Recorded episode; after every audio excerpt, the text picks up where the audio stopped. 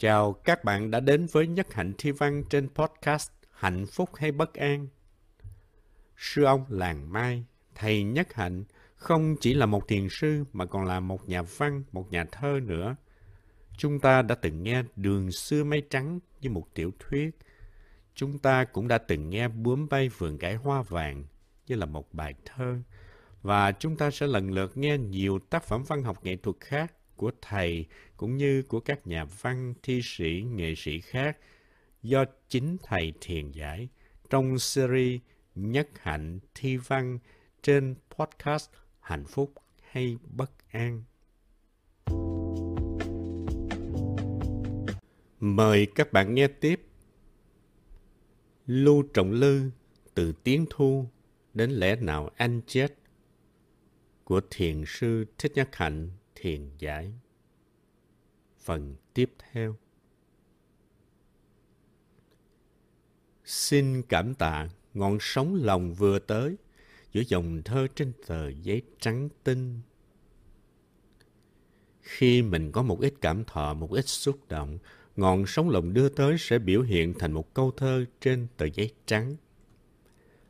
Và bâng quơ tiếng gió trên cành, xua chút lạnh bên bờ cây còn sót lại. Có tiếng gió trên cành bâng quơ và tiếng gió đó sẽ giúp cho hình hài tôi tạo thành sức ấm để có thể xua bớt cái lạnh còn sót lại bên bờ cây. Có nhạc nào bằng khúc nhạc ấy của lời trao tiếng gửi giữa con người. Khi giữa những con người với nhau có sự đối thoại, có sự truyền thông, có nhạc, có thơ, có sự tìm hiểu nhau thì không có khúc nhạc nào hay bằng khúc nhạc của sự đối thoại, của sự truyền thông đó. Con người phải tiếp tục truyền thông với nhau, trao đổi, cười nói và chia sẻ với nhau. Đó là khúc nhạc hay nhất trong tất cả các bản nhạc. Trong nhạc khúc đó, thơ là phương tiện lớn, thơ thiết lập sự truyền thông, thơ lấy đi những hiểu lầm, thơ lấy đi những hận thù, thơ thiết lập sự thương yêu và hiểu nhau.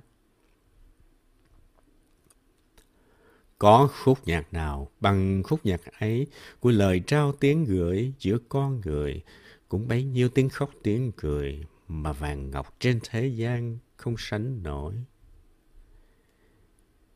Chỉ cần tiếng khóc tiếng cười, chỉ cần phương tiện truyền thông mà không có vàng nào, ngọc nào trên thế gian có thể sánh nổi. Không gì quý bằng sự truyền thông giữa con người với con người mà ngày mai phải tiếp tục và tôi sẽ có mặt với các vị. Ta chẳng bao giờ tiếc nuối những giọt nước mắt đổ ra vì một ý đẹp, một cành hoa hay vì một nỗi đau bên đường đụng phải. Trong thơ ta đã cười, ta đã mơ, nhưng ta cũng đã khóc. Và ta không tiếc rằng ta đã khóc, tại vì tiếng khóc đó cũng là một phương tiện để truyền thông. Có một ý đẹp, ta có thể khóc, khóc vì nó quá đẹp. Đó là những giọt nước mắt của sự cảm động. Có phải mình chỉ khóc khi mình khổ đau? Mình cũng khóc khi thấy đất trời quá đẹp, khi thấy tình người quá đẹp, những giọt nước mắt đó có khả năng trị liệu, làm lành thương tích nơi mình và nơi người. Thấy một cành hoa đẹp quá, mình cũng có thể khóc được. Thầy Giác Thanh, đệ thự, đệ nhất trụ trì của tu viện Lộc Uyển kể rằng, có một hôm thầy đi vào trong núi, thầy thấy rất nhiều hoa nở vào mùa xuân. Thầy quỳ xuống, chắp tay lại và khóc tại sao khóc? Tại sao phải quỳ xuống? Tại vì thầy thấy được những cái hết sức màu nhiệm của đất trời. Vì một ý đẹp một cành hoa hay vì một nỗi đau bên đường đụng phải. Anh hùng gặp chuyện bất bình không thể nào bỏ qua được. Khi trông thấy sự bất bình, những bất công, những thương đau thì mình sẽ luôn luôn lấy thơ ra để đáp ứng Thơ của mình là tình thương, thơ của mình là sự hiểu biết. Có những hoàng hôn kia toan xóa mờ chân sói, giữa nơi đây ta trong sáng ngọn đèn. Bóng tối không cho chúng ta nhận diện được loài lan sói đang có mặt. Ta giữ ngọn đèn của ta cho thật sáng, đừng để bóng tối tràn ngập, đừng để cho những loài ma quái xâm chiếm cuộc đời ta. Giữ cho ngọn đèn của mình sáng chói để thấy, biết những gì đang xảy ra. Những con chó sói sắp ùa vào, tức là những mê mờ, thù hận, bắt đầu biểu hiện trong tâm ta, thì lúc ấy ta thắp lên một ngọn đèn chánh niệm, đó là công việc rất là cần thiết. Giữ mãi hồn thương sắc mơ còn đỏ mãi, dầu mơ kia chưa trọn nở trước thềm. Bổn phận của chúng ta là luôn nuôi dưỡng hồn thương, nuôi dưỡng bồ đề tâm. Những mơ ước của mình phải được giữ gìn để cho chúng đừng có để cho chúng chết. Mơ ước gì? Mơ ước một ngày kia nhân loại biết thương nhau, biết nắm lấy tay nhau và tha thứ cho nhau. Thà là tôi bị lường gạt, còn hơn tôi bị mất niềm tin nơi con người. Dầu tôi có ngây thơ, tôi có bị lừa gạt, tôi vẫn muốn chấp nhận điều đó hơn là tôi nghi ngờ con người. Thành công của Lê Trọng Lưu Thành công của Lưu Trọng Lư là ở chỗ vẫn còn niềm tin nơi con người. Chừng nào bạn hết niềm tin nơi con người thì chừng đó bạn sẽ chết. Mình phải tin rằng trong mỗi con người đều có Phật tính, mà Phật tính đó không bao giờ có thể tiêu diệt được. Dầu con người có độc ác, có nham hiểm, nhưng mình vẫn tin rằng con người ấy một ngày nào đó sẽ vươn lên. Tình thương và mộng ước. Mộng ước này trong đạo Bụt gọi là đại nguyện. Nếu không có đại nguyện thì không có sức sống, còn nếu không có đại bi thì cũng không có hạnh phúc. Đại bi và đại nguyện là hai cái mình phải nuôi dưỡng trong đời sống hàng ngày. Giữ mãi hồn thương sắc mơ còn đỏ mãi. Đỏ mãi tức là còn cháy mãi như một ngọn đèn. Dầu mơ kia chưa trọn nở trước thềm, có hạnh phúc nào như hạnh phúc niềm tin Dầu mơ ước của mình mới thực hiện được một phần, một phần rất nhỏ, nhưng mình vẫn giữ được niềm tin và tình thương đó. Chừng nào niềm tin không còn là mình sẽ chết. Ngày nào mình còn giữ được niềm tin, ngày đó mình vẫn còn năng lượng để sống. Đã có đường đi rồi, con không còn sợ nữa. Niềm tin là năng lượng giúp ta đi tới. Vẫn như thuở nào tóc để lơi chiếc lược, cho mắt anh lại được gặp mắt em, cho hai tia lửa nhỏ hồng thêm. Ngày xưa khi còn trẻ, anh 20 tuổi, em 19 tuổi, chúng ta còn rất ngây thơ. Tuy rằng ngây thơ như vậy, nhưng chúng ta có niềm tin nơi nhau và muốn làm sao để cho niềm tin đó còn mãi, cho dù mình lớn lên 30 tuổi, 50 tuổi, 70 tuổi hay 90 tuổi. Gà ban mai mỗi ngày còn đập cánh thì ai tắt được lửa bình minh? Gà là con vật thức dậy sớm nhất. Những con gà trống buổi sáng nào nó cũng đập cánh kêu ò ó o. Thời kháng chiến nhất là ở miền quê làm gì có đồng hồ, cho nên sáng tinh sương mà còn nghe gà gáy thì đó là một tin mừng. Gà ban mai vẫn còn đập cánh thì ai tắt được lửa bình minh? Không thể có ai tắt được lửa bình minh. Khi trái tim anh còn chan chứa ân tình, lẽ nào em tin rằng anh sẽ chết? Trái tim của anh còn đầy dẫy ân tình thì làm sao anh có thể chết được? Thành ra cái chết là cái mình có thể vượt thắng. Cái chết không có, chỉ có sự tiếp nối thôi. Cho nên tới tuổi 70, 80 mình vẫn giữ được niềm tin và tình thương trọn vẹn. Làm sao nói là mình chết được? Lưu Trọng Lư bằng cách sống của mình đã tìm thấy được chân lý vô sinh bất diệt, thấy rằng không có chết cái chết và nhờ đó mà thi sĩ đánh bại cái chết. Đó là đỉnh cao của Lưu Trọng Lư. Lưu Trọng Lư từ em không nghe mùa thu dưới trăng mờ thổn thức cho tới lưu trọng lư của tuệ giác, của sự vượt thoát sống chết.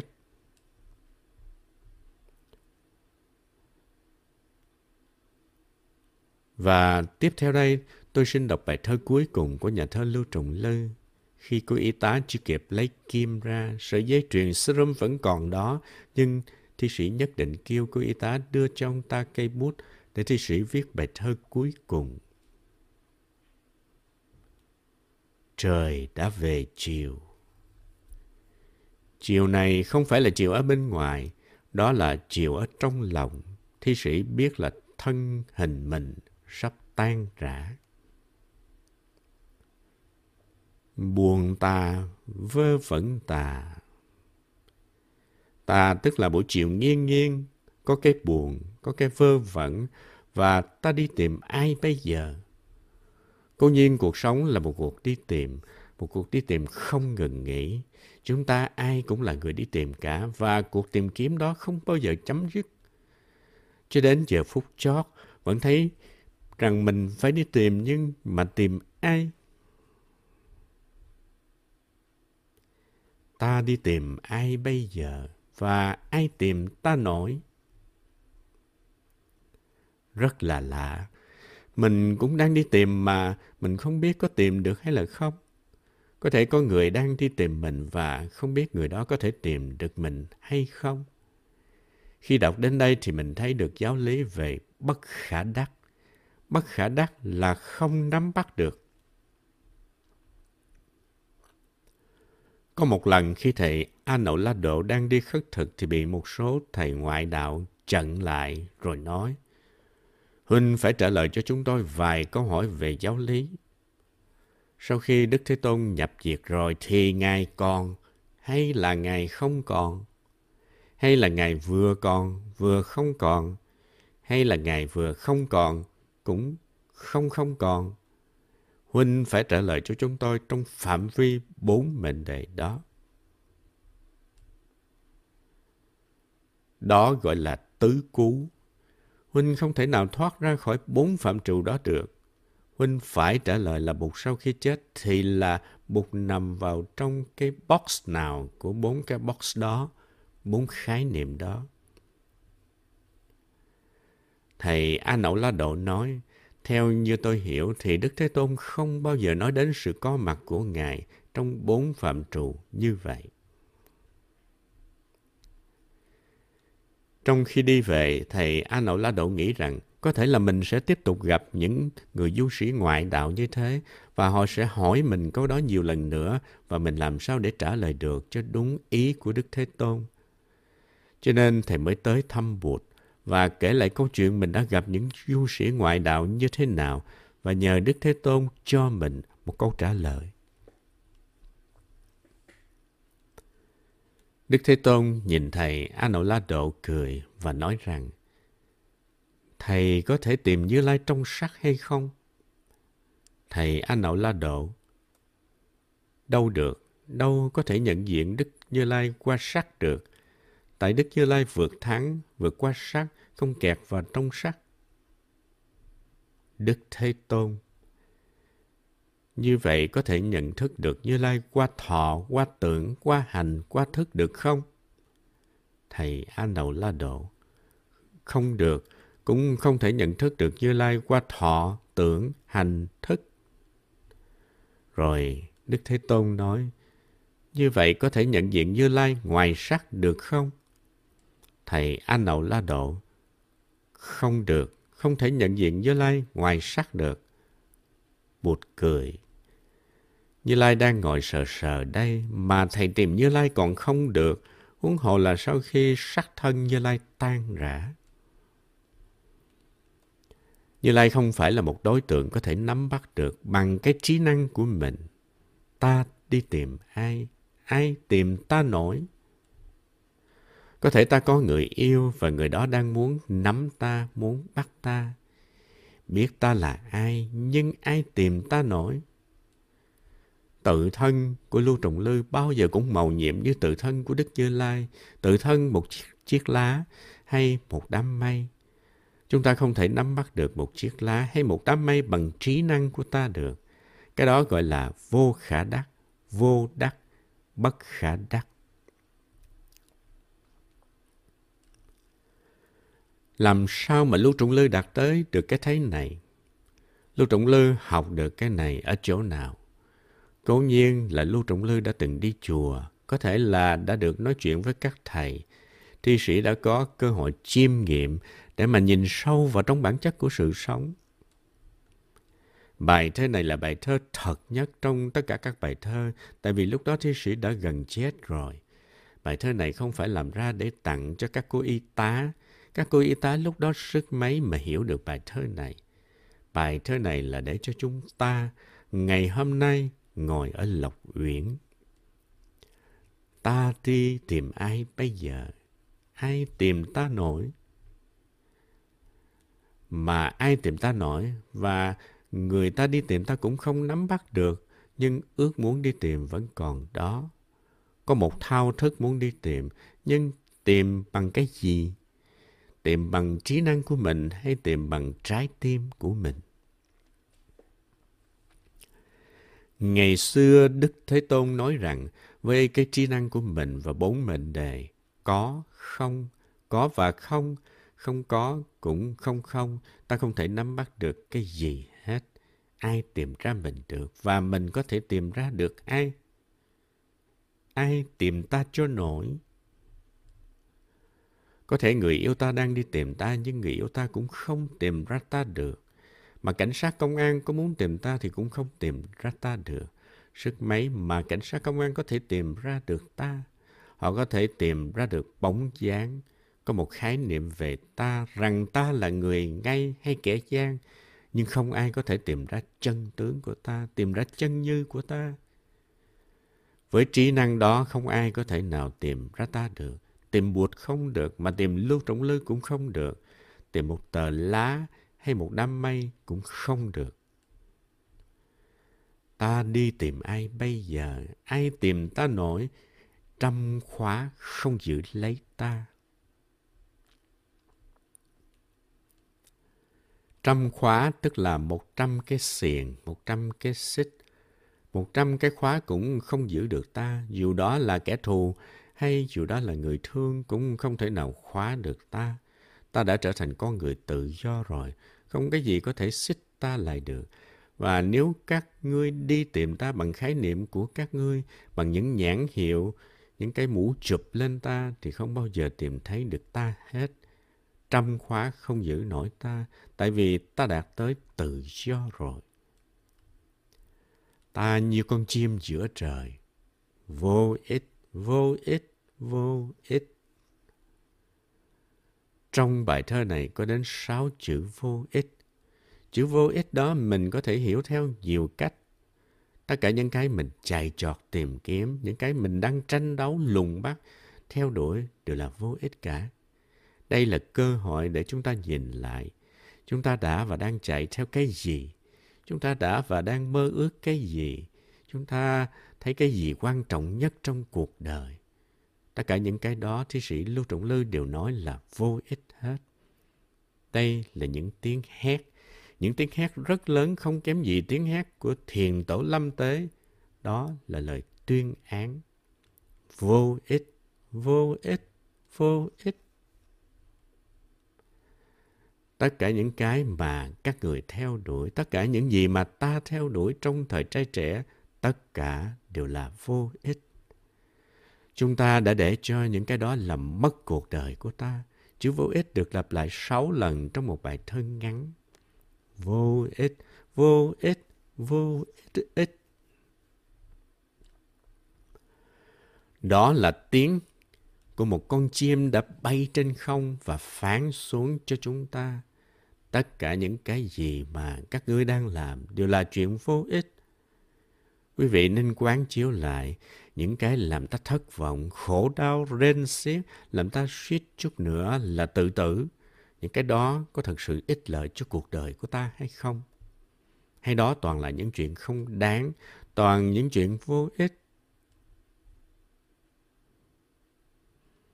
Tôi rất mừng và tôi rất biết ơn các cô y tá đã thỏ thẻ như thế nào mà mời được người thi sĩ già gom hết toàn lực của mình để viết ra bài thơ này. Bài thơ tương đương với một bài kệ của thiền sư trước khi nhập diệt. Không ai chịu nổi ta hết. Ta đi tìm người ta yêu. Mục đích của sự sống là đi tìm người yêu của mình. Nếu quý vị có thì giờ đi làm chuyện khác là quý vị sai lầm. Nếu quý vị mà để thì giờ đi làm chuyện khác là quý vị sai lầm. Đói lòng ăn nửa trái sim, uống lưng bát nước đi tìm người thương. Đó là việc đáng làm nhất.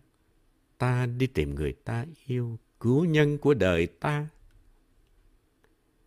Cứu nhân. Savior, my Savior, chính là người yêu của ta đã mở mắt cho ta, đã cho ta cái thấy, đã đưa ta thoát khỏi thân phận tù đầy của con người, đã chỉ cho ta thấy được con đường để ta đi tìm người yêu của ta. Con đã đi tìm Thế Tôn từ hồi còn ấu thơ. Con đang nghe tiếng gọi của Thế Tôn từ khi mới bắt đầu biết thở. Con đã rủi rong vạn nẻo đời hiểm trở. Ta từng đau khắc khoải với trăm thương ngàn nhớ trên bước đường hành hương. Mình phải đi tìm người yêu của mình. Ta đi tìm người ta yêu, cứu nhân của đời ta muôn lần. Chỉ có người người ta yêu. Chữ người ở đây được hiểu là chỉ có con người, chỉ có người ta yêu mới đáng để cho ta đi tìm thôi. Ai bắt nổi ta? Ai bắt ta nổi? Ta đã tự do, không có ai cấm cản chuyện ta đi tìm người yêu ta. Dầu đó là một guồng máy, Dầu đó là một sự dọa nạt, một sự hứa hẹn, dầu đó là gông cùm. Không khóa nào giữ được ta, không có một lực lượng nào ngăn cản ta trên con đường đi tìm người yêu, người tôi yêu. Ai bắt ta nổi, vô ích, vô ích, vô ích, ta đi tìm người ta yêu.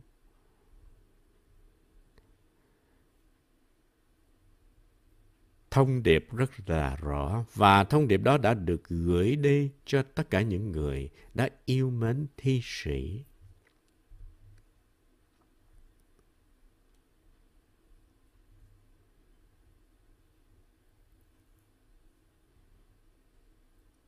Anh không ngồi điểm bao thu còn lại, bao tuần lá đổ vàng rơi. Khi cánh sông anh khép kín cõi đời, anh vẫn không tin mình chết. Khi chia tay không cất lời vĩnh biệt, buổi giao ban không đứt đoạn đường dây. Trong gian nan ta gọi thép sáng ngời, giữa đối thoại ngày mai ta không vắng mặt. Bão gió ba mươi năm đầu cành vẫn trong tiếng hót, ôi mẹ với mây xanh sao biết nắng vàng. tôi rút ruột kén thời gian tầm lót ổ, cho trời cho đất một tình thương đâu phải anh vào nơi bất diệt. Vì trăm năm sau, cô bé nào bên cầu ao chợt ngâm đùa mấy câu thơ anh vơ vẩn. Anh biết rồi, mắt anh sẽ tan thành bụi phấn. Nhưng em có hay, hạt bụi mắt anh là con thương của giọt nắng rơi từ trên cành và của hạt sương từ đất đen tụ lại. Còn say còn mơ còn đời luân hồi mãi mãi bụi phấn vẫn bay đi cướp lửa những sao trời. Để sưởi nồng mảnh mảnh trăng rơi và chút chút gian hồng trong mắt người bất hạnh nếu chút thương còn vương trên mẫu bánh, chút đau còn vướng áo chưa lành, bọn côn đồ còn dọa dẫm hành tinh, bụi mắt anh, cả hồn anh khắp trời bủa lưới. Xin cảm tạ ngọn sóng lòng vừa tới, giữa dòng thơ trên tờ giấy trắng tinh và bâng quơ tiếng gió trên cành, xua chút lạnh trên bờ cây còn sót lại. Có nhạc nào bằng khúc nhạc ấy của lời trao tiếng gửi giữa con người cũng bấy nhiêu tiếng khóc, tiếng cười mà vàng ngọc thế gian không sánh nổi. Ta chẳng bao giờ tiếc nuối những giọt nước mắt đổ ra vì một ý đẹp, một cành hoa hay vì một nỗi đau bên đường đụng phải. Có những hoàng hôn toan xóa mờ chân sói. Giữa nơi đây, ta trong sáng ngọn đèn. giữ mãi hồn thương sắc mơ còn đỏ mãi, dẫu mơ kia chưa trọn nở trước thềm. Có hạnh phúc nào như hạnh phúc niềm tin, vẫn như thuở nào tóc để lơi chiếc lược, cho mắt anh lại được gặp mắt em, cho hai tia lửa nhỏ hồng thêm. Gà ban mai mỗi ngày còn đập cánh, ai tắt được lửa bình minh, khi tim anh còn chan chứa ân tình, lẽ nào em tin rằng anh chết? Hà Nội, Nha Trang, Phan Thiết, Lưu Trọng Lư, 1981. Và đây là bài thơ cuối cùng của thi sĩ Lưu Trọng Lư. Trời đã chiều, buồn tà, vơ vẩn tà. Ta đi tìm ai bây giờ? Ai tìm ta nổi? Trăm khóa không giữ nổi ta, ta như con chim giữa trời. Vô ích, vô ích, vô ích. Không ai giữ nổi ta hết. Ta đi tìm người ta yêu, của nhân của đời ta muôn lần. Chỉ có người, người ta yêu. Ai bắt ta nổi, vô ích, vô ích, vô ích. Ta đi tìm người ta yêu.